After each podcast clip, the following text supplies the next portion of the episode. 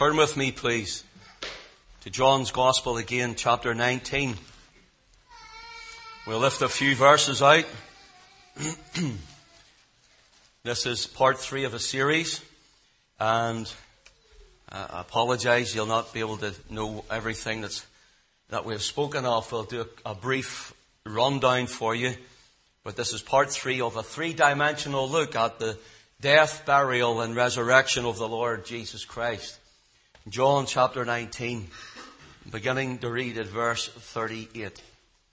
After this, Joseph of Arimathea, being a disciple of Jesus, but secretly, for fear of the Jews, besought Pilate that he might take away the body of Jesus. And Pilate gave him leave. He came therefore and took the body of Jesus. And there came also Nicodemus, which at the first came to Jesus by night and brought a mixture of myrrh and aloes and about an hundred pound weight. Then took they the body of Jesus and wound it in linen clothes with spices as the manner of the Jews is to bury. Now in the place where he was crucified there was a garden and in the garden a new sepulchre wherein never man yet led. There led they Jesus therefore because of the Jews preparation day for the sepulchre was, in, was nigh at hand. And the first day of the week cometh Mary Magdalene early, when it was yet dark unto the sepulchre, and seeth the stone taken away from the sepulchre. And she runneth and cometh to Simon Peter and to the other disciple whom Jesus loved, and saith unto them, They have taken away the Lord out of the sepulchre, and we know not where they have led him. Now keep your Bibles open. We will be referring to this, but let's just bow in a word of prayer. Father, we ask you now to settle us in your presence. And we thank you, Lord, for this wonderful time we have had of songs and, and of worship and singing, singing your praises, Lord, and lifting up the name of Jesus. Thank you for your faithfulness that you're here. And we thank you, Lord, you're here to bless. You're here to anoint. You're here to touch. We believe, Lord, that there's healing in your presence. We believe, Lord, there's salvation in the name of the Lord Jesus Christ. So, Father, have your way. Let your Spirit move from seat to seat. Let your Spirit touch hearts and minds and lives and change circumstances. For as our faces differ, Lord, so do our needs. But you know every one of them. And so we bring them before you and we ask you, Lord, to meet us all at that point. Glorify your name, Father. Hide this man and let your word alone be heard. Let your son alone be seen. And hide this man, Lord, and hide his voice. And let the voice of God speak to hearts tonight. And hide my words, Lord, and let your word alone be found in every heart in this place tonight. Glorify your own precious name, we ask it, for Jesus' sake. Amen. Amen. A three-dimensional look at the death, burial, and resurrection of the Lord Jesus Christ. As I said, this is our third part of this short series. We have looked at how in our reading three times it mentions the body of Jesus. Three times it mentions the body of Jesus, and in chapter 20 it mentions the body of Jesus a fourth time, but that is when he is risen from the dead. They look for the body of Jesus, and it is not found in the tomb. He is not here. He is risen, that the, the angels told the disciples. So three times to do with his death and his burial and also his resurrection, we will read about the body of Jesus. Now we looked at the number three meaning witness, but it meant so much more. The number three, as we know, it's more than the two-dimensional religion that many have. The length of something and the breadth of something multiplied together is the surface of something, and that is the surface area. But three-dimensional, three dimensions of the word, the number three means so much more. It gives depth to the word. In other words, the third dimension of the word is the anointing of the Holy Ghost. It is when the Holy Spirit wants to speak to us. When the Holy Spirit is talking to us and showing us revelation of the Lord Jesus Christ and things out of the Word of God to inscribe them in our hearts, to imprint them upon our mind, to emblazon them upon our souls. That you and I would really get to grips with it, that you and I would feel the very depth of what it means. So the number three, as we have said, it means so much more. That's why we have called it the three-dimensional look at the death, burial, and resurrection of the Lord Jesus Christ.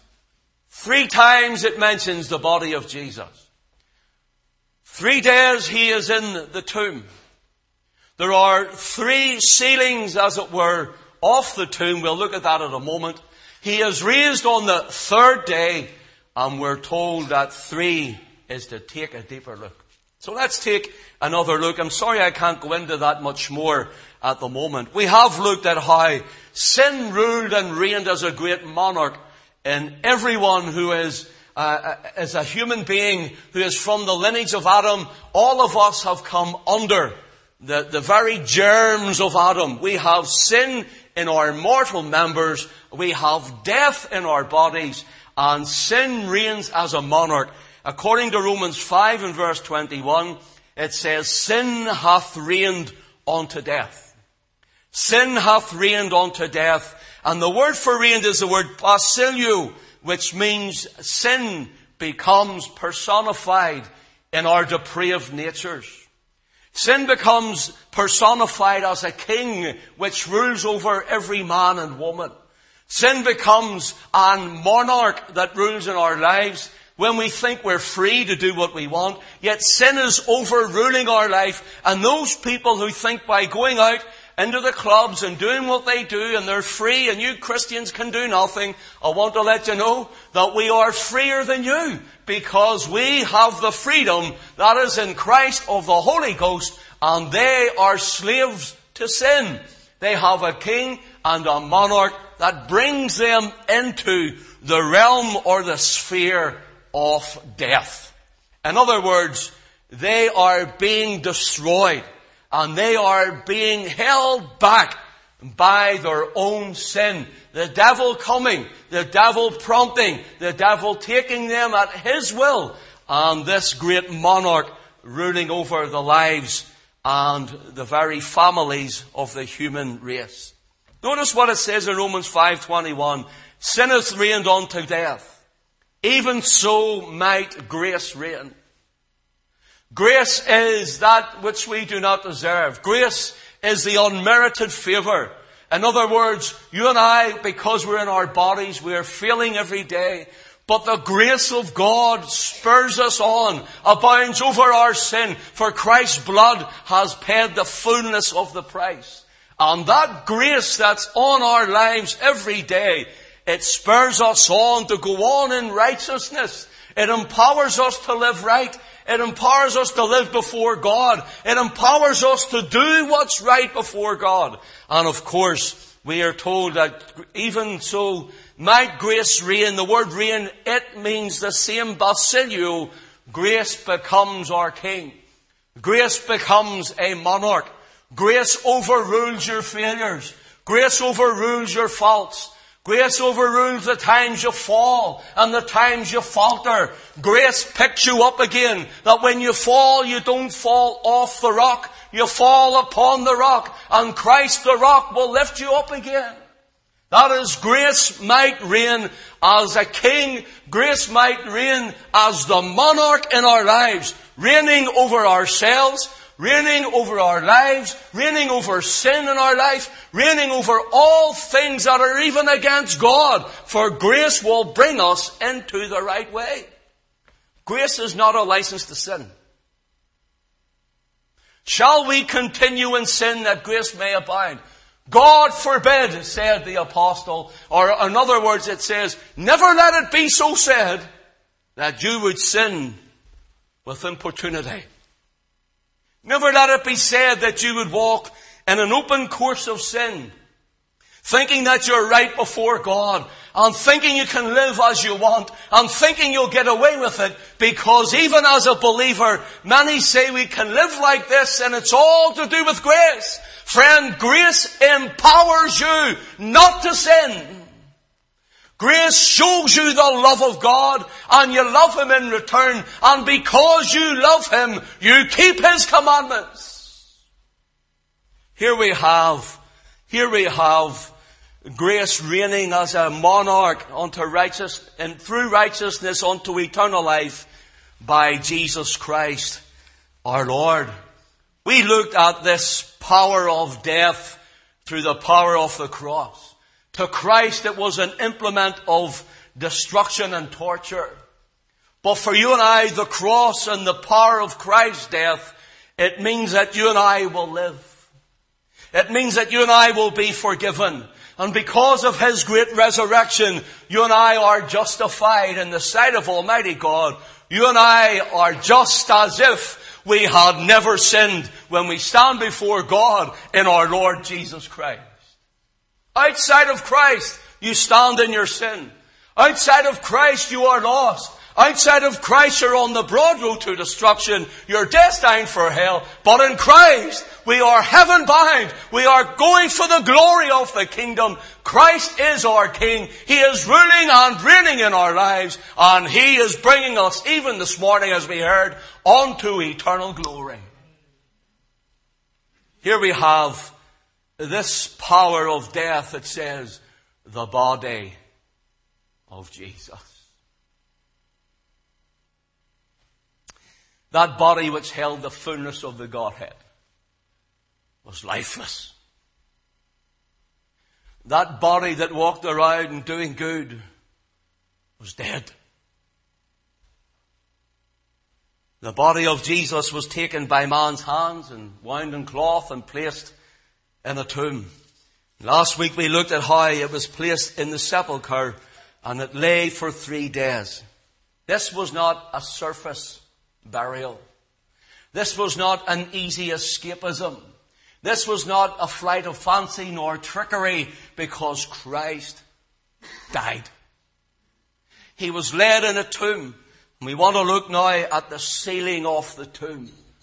The power that held Jesus in the tomb. If you look with me, if you have your Bible or you can just listen in Matthew chapter 27, and verses 65 and 66, we will notice the threefold strength of the tomb. First of all, there was a great stone. Secondly, there was a seal. And thirdly, there was a set watch. A stone, a seal, and a set watch.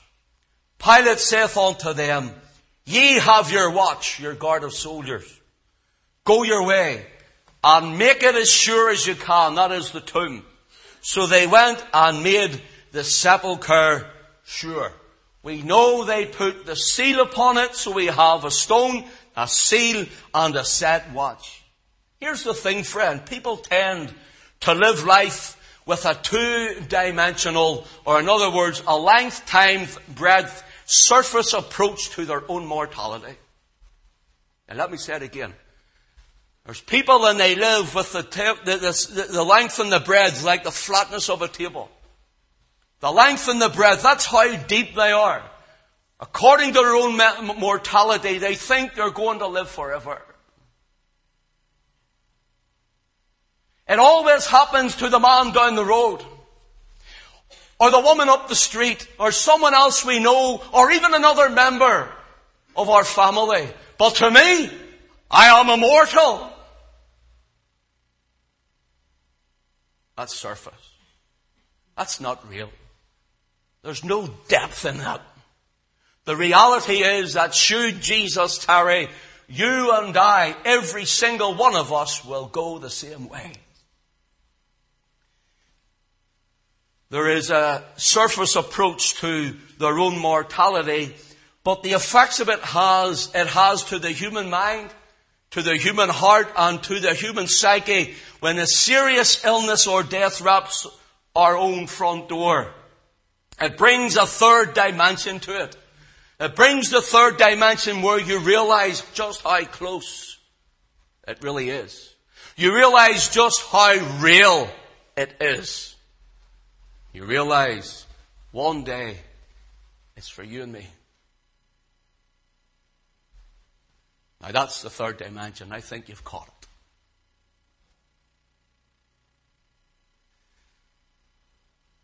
The third dimension comes to our own door and the finality of it for those who are left behind, the loved ones who are here and watched other loved ones go, the depth of it, the solidity of it, the strength of it. It rules as a great monarch and king over the human race. But think about this. Think about this, friend. Death and the grave, death and the grave came to the very gates of heaven. Death on the grave rapped God's own front door. God himself in the person of his son, the Lord Jesus Christ, died. As it says in Hebrews 2 and verse 9, that he would taste death for every man. In other words, it came to God's heaven and came to God's own front door in the sense that it came to his only begotten son, the beloved, the apple of his eye and the darling of his bosom. And it took his son, yea, but his son allowed himself to die. God tasted death for you. God tasted death for me. His son, the body of Jesus. The body of Jesus, the body of Jesus, limp and lifeless. Here was the life giver. Now he was dead. And God tasted death for you and I. The third dimension finally would be real to everyone. It will hit home. And then even in this day, in our reading, it hit home to the disciples. As I said before from John chapter 19 and verse 42, it says, There led they Jesus, therefore, because of the Jews' preparation day, for the sepulchre was nigh at hand. Notice what chapter 20 and verse 1 says. The first day of the week cometh Mary Magdalene early. What happened? Ask the Holy Ghost, for that's the third dimension. Lord, what happened? They laid him in a tomb, then suddenly we jumped three days in a flash. Do you know, the world, the world had no hope of salvation. You and I would have no hope of salvation if Christ had a stayed in that tomb. Three days his body lay in the tomb. The world was looking. The disciples were afraid. They were running here and there, locking themselves in rooms and in houses. Two were on their way to the road to Emmaus, even when Christ arrested them on that road and talked to them. His body lay for three days, and where it says in your Bible and mine, chapter 20, that's three days have passed. Day one, the body's in the tomb and you know, even when, when he was with me, Peter,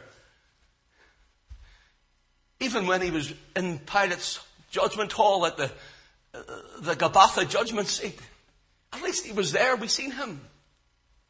At least when he even hung upon the cross, I was able to see him and look upon him. He was still, as it were, here. But now he's dead and he's in the tomb. Day two passes. He really is dead, isn't he? Our hopes are lost. And all is gone. Well, now we're afraid. He's really dead. Starts to really settle into them. Third day, early in the morning, Mary Magdalene comes. It's the first day of the week. And she comes to the tomb to anoint his body. But who would roll away the stone? The stone was on an incline. It was a big stone unable for man to roll back up on their own. They would have taken a lot of work to get it up there. It could roll down into place, but it hadn't rolled up. How could this woman roll away the stone? Was it faith in Mary Magdalene's heart that says, the love I have for him, I know. He may have been dead, but I know I know that he will rise again. But yet when she gets there, she's astonished. Where have you let him? She hadn't even the faith to say, Lord, where's my Lord? What, what, what have you done with him? She hadn't the faith to say, Lord, I know you've risen from the grave. She says to the angels, where have you put my Lord and I will go and get him? You see, the reality, the depth of Christ died and was laid in a tomb was real. There was a stone, there was a seal, and there was a watch. The disciples are fleeing all over the place, and now I want to jump forward and look to a three dimensional look of his resurrection. This is of the utmost importance, so stay with me. The body of Jesus was raised again on the third day. On the third day. In Matthew chapter 12 and verse 40, the Master says himself, he says, For as Jonah was three days and three nights in the whale's belly, so shall the Son of Man be three days and three nights in the heart of the earth. Now listen, fellas. You know the story of Jonah swallowed by a whale and he goes down to the depths of the sea and even says, out of the belly of hell cried I and the Lord heard me. We know that story, Lord. We know it. Well, as he was three days and three nights in the heart or the belly of the whale, so will the Son of Man be three days and three nights in the heart of the earth.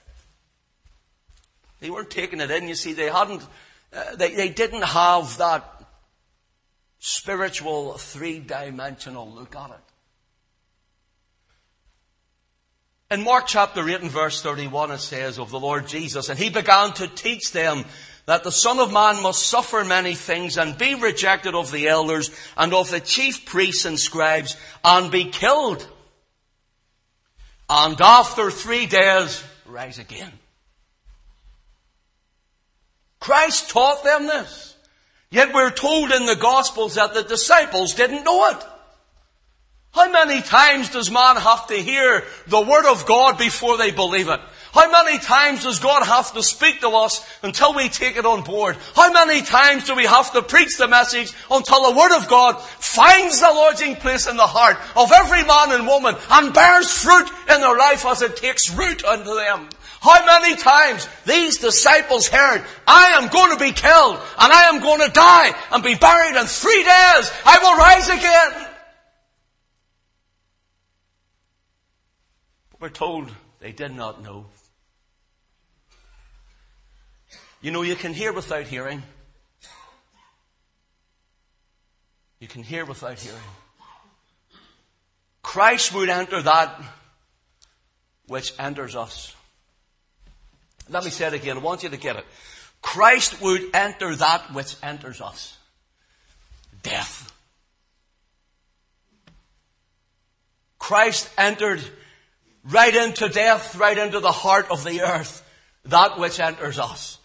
Christ defeated that which defeats us. Christ defeated death because he rose again on the third day. And Christ would arise as king over that which rules over us, our own sin. For when he rose, we are justified in the sight of Almighty God. Just as if we had never sinned. The third day shows depth, strength, the grip, the power, the brevity, the finality of death. The third day resurrection shows us the strength, the power, the love, the grace, the compassion, and the finality, the depth of our God, our Lord, our Savior, and our Redeemer shows us the power of God for you and I. Shows you how much He loves you. That He would enter into death. And let's be honest with ourselves. You be honest with yourself. If you could escape it, you would. And on the day when we lie in that bed and the doctor says, today's the day, or this week's this week, you would do anything, anything to escape this appointment. But we can't. And yet he who alone hath immortality, who need not have died, came voluntarily and willfully and fully entered into the realms and the sphere of death for you and me. He done it for you and me. And men tend, tend to think, I'm not that bad and God will let me in the kingdom. God will let me into heaven. I'm a nice person, I've done good deeds, and yet Christ had to die! How insulting is man's pride. How insulting is man in the face of Almighty God to think, Lord, your sacrifice, your son is never enough. I'll do it myself, Lord. My son died for you. Without accepting Christ, no man shall see God. Philippians chapter 3 and verse 10. The apostle Paul says these marvelous words, that I might know him. Now, there's a sermon in itself that I might know him.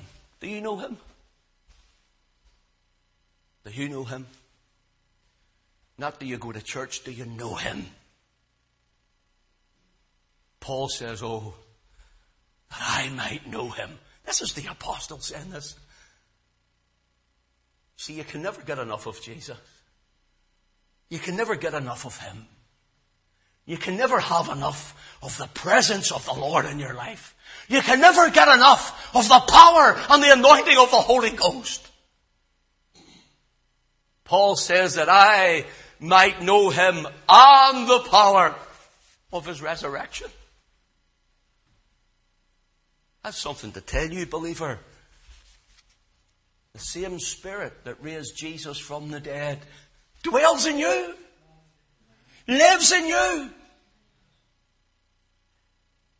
Paul says that I might know him and the power. The word power is dunamis in the Greek. The word dunamis is where we get dynamite.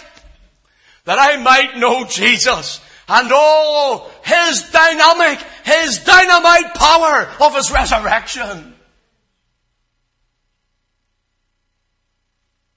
The idea of this dunamis means wonder working power a miracle working power.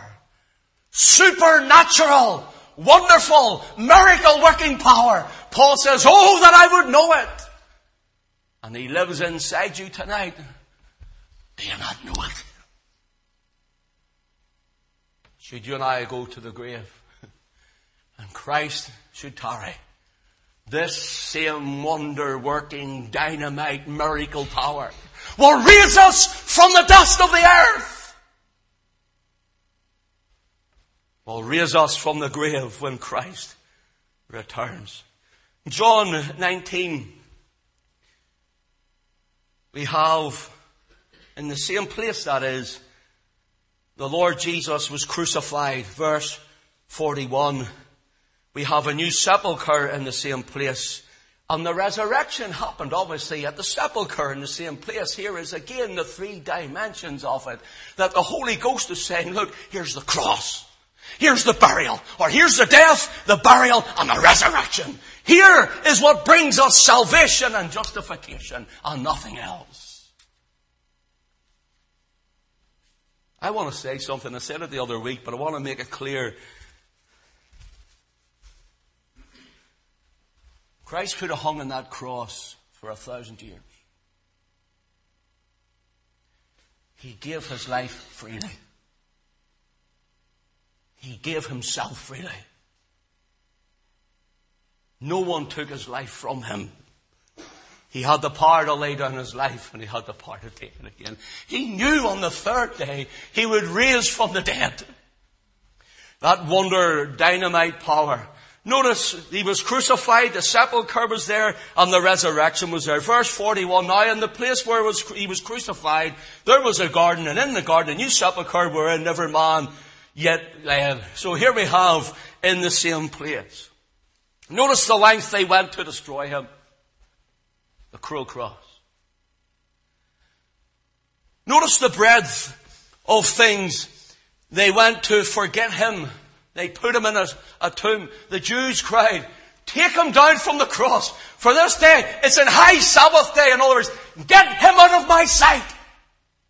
You know what they used to do? They used to leave them on the cross that passers-by would look and see the criminal, the transgressor, the, the one who's called the, the, the accursed and the hung that was on the tree. Cursed is everyone that hangs on a tree. And everyone would have seen it on the way into Jerusalem. Oh, that's why the old Solomon wrote with a, with a prophetic tone in Lamentations chapter 1 and verse 12. Is it nothing to you, all ye who pass by? Behold and see if there be any sorrow, like unto my sorrow which is done unto me, wherewith Yahweh hath afflicted me in the day of his fierce anger. All going with their little lambs to slay the lambs at the temple to try and appease God and it was all defunct. It was all finished. It was no more. For Christ, the Lamb of God, hath taken away the sin of the world.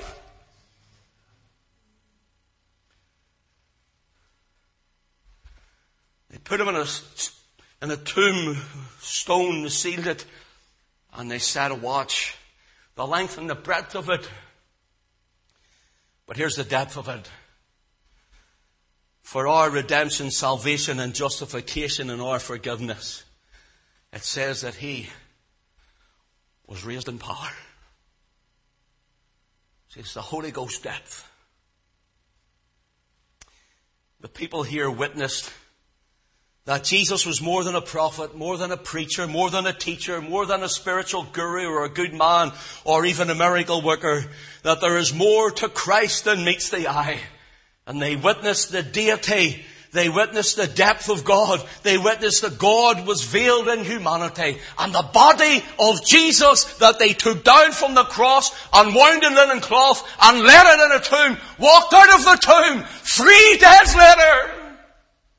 Should have shouted hallelujah there. Because I'm going to jump over this pulpit.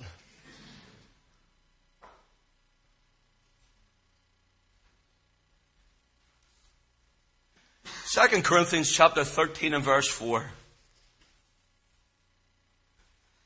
says, For though he was crucified through weakness, that's the flesh, yet he liveth by the power of God.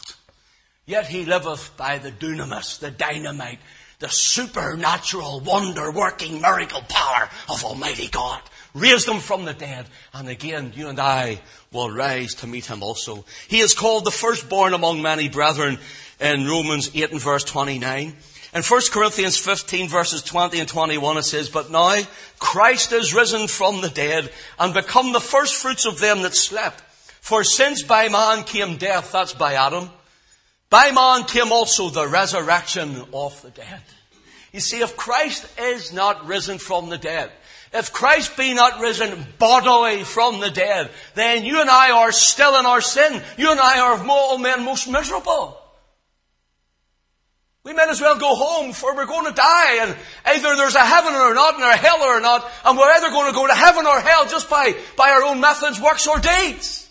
But Christ is risen from the dead. We're not in our sin, for He has paid it all. Living, He loved me. Dying, He saved me. Buried, He carried my sins far away. Rising, He justified freely forever. One day He's coming. Oh, glorious day. Hallelujah.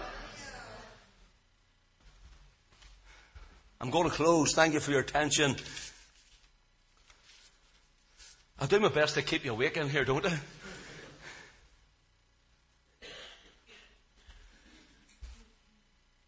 So now it says he's the first fruits of them that slept or died. Now hold on a wee minute. What about Lazarus was raised from the dead? Uh, what about the widow of Nain? Her son, Jesus, touched the coffin or the bier and the man raised from the dead. Or what about Jairus' daughter who he took by the hand and she came back from the dead? Or what about those who were resurrected after he died on the cross in Matthew 27? They all died. They all died. They were raised from the dead. How is Christ the first fruits of them that slept? Let me tell you, it's as simple as this. Lazarus, the widow of Nain's son, Jairus' daughter, and those who were resurrected uh, uh, not only even before the cross in the Old Testament, and those who were resurrected after Christ died on the cross and showed themselves in Jerusalem. Every one of them may have been resurrected from the dead, but they all died again. Now listen to what the Bible says in Revelation 1 and 18. Jesus saith to John, I am he that liveth and was dead, and behold, I am alive forevermore. In other words, Jesus rose from the dead to die no more. You know why? Because when He comes back, those who have died in Christ and those of us who are alive in Christ, we will be caught up together to meet the Lord in the air. There will be a meeting in the air. There's going to be a great resurrection of the dead. That's why Christ was raised from the dead. Let me finish. Give me another five minutes. We're closing. 1 Corinthians 15. I want to read these to you. 1 Corinthians 15, please. Verse 51. Paul says, Behold, I show you a mystery.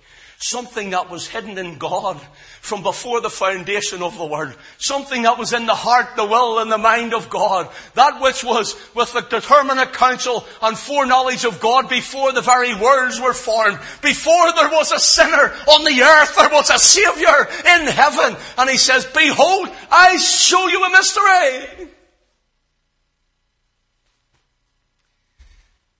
We shall not all sleep or die, but we shall all be changed. Notice, there'll be Christians who are alive when He returns, and those who have died in Christ when He returns. We might not all sleep, for we might be alive when He returns, but one thing is, we'll all be changed.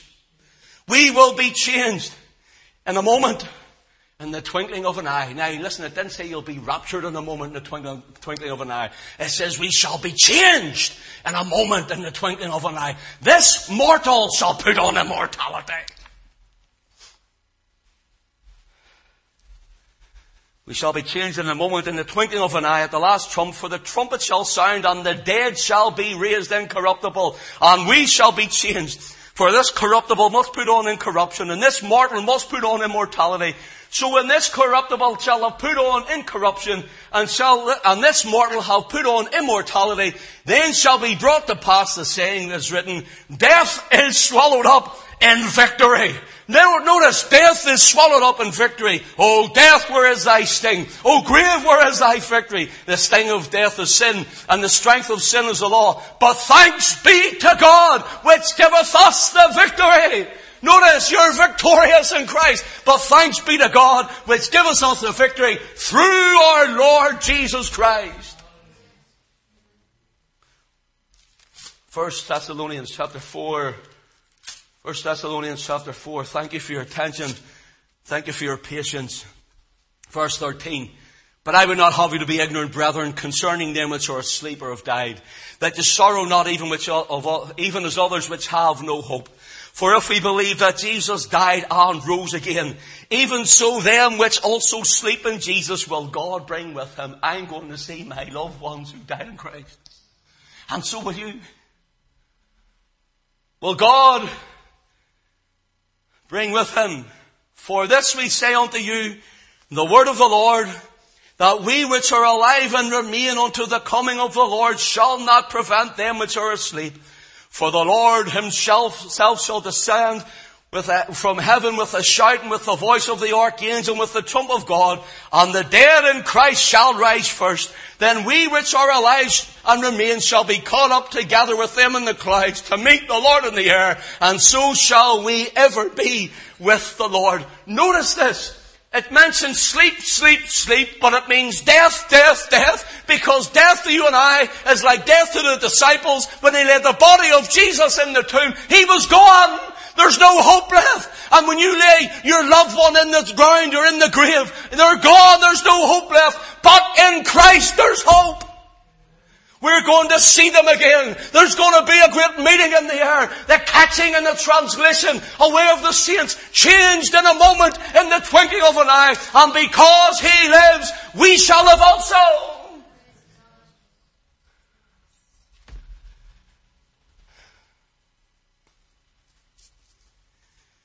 Oh, Thomas Watson, I finish with this.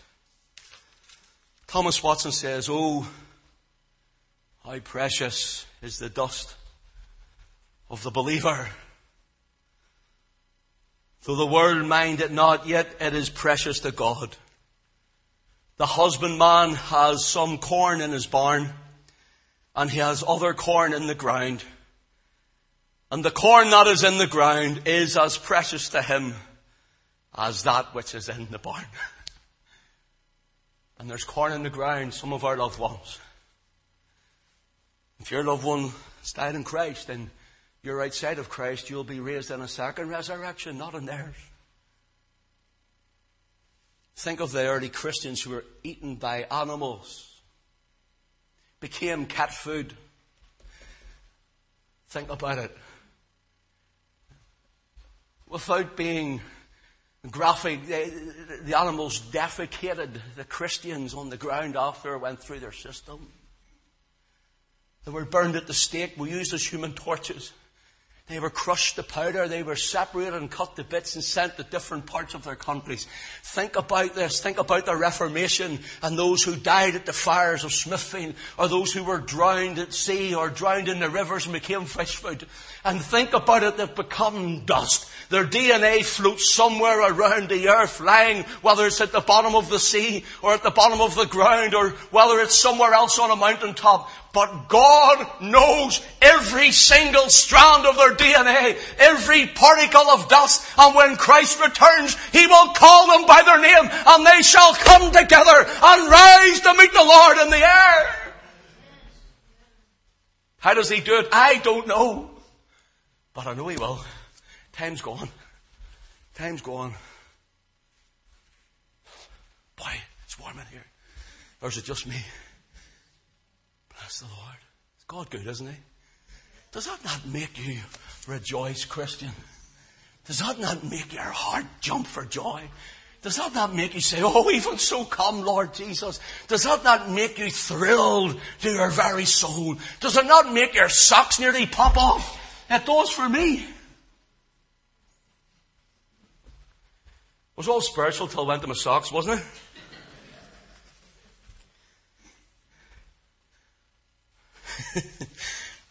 said to someone the other day, said it a couple of times, but this person says, I said, oh, nearly jumped over that pulpit, and they said, well, we should hurry up and do it. Paul, your stuff's here, nearly got trampled tonight. Blessed be the name of the Lord. Thank you for coming tonight. Thank you for your attention. Oh, sense the Lord, He's just here. He's just working in hearts. He's speaking to us. Oh, He's a blessed Lord. We love you, Lord. Paul, come up and sing another piece.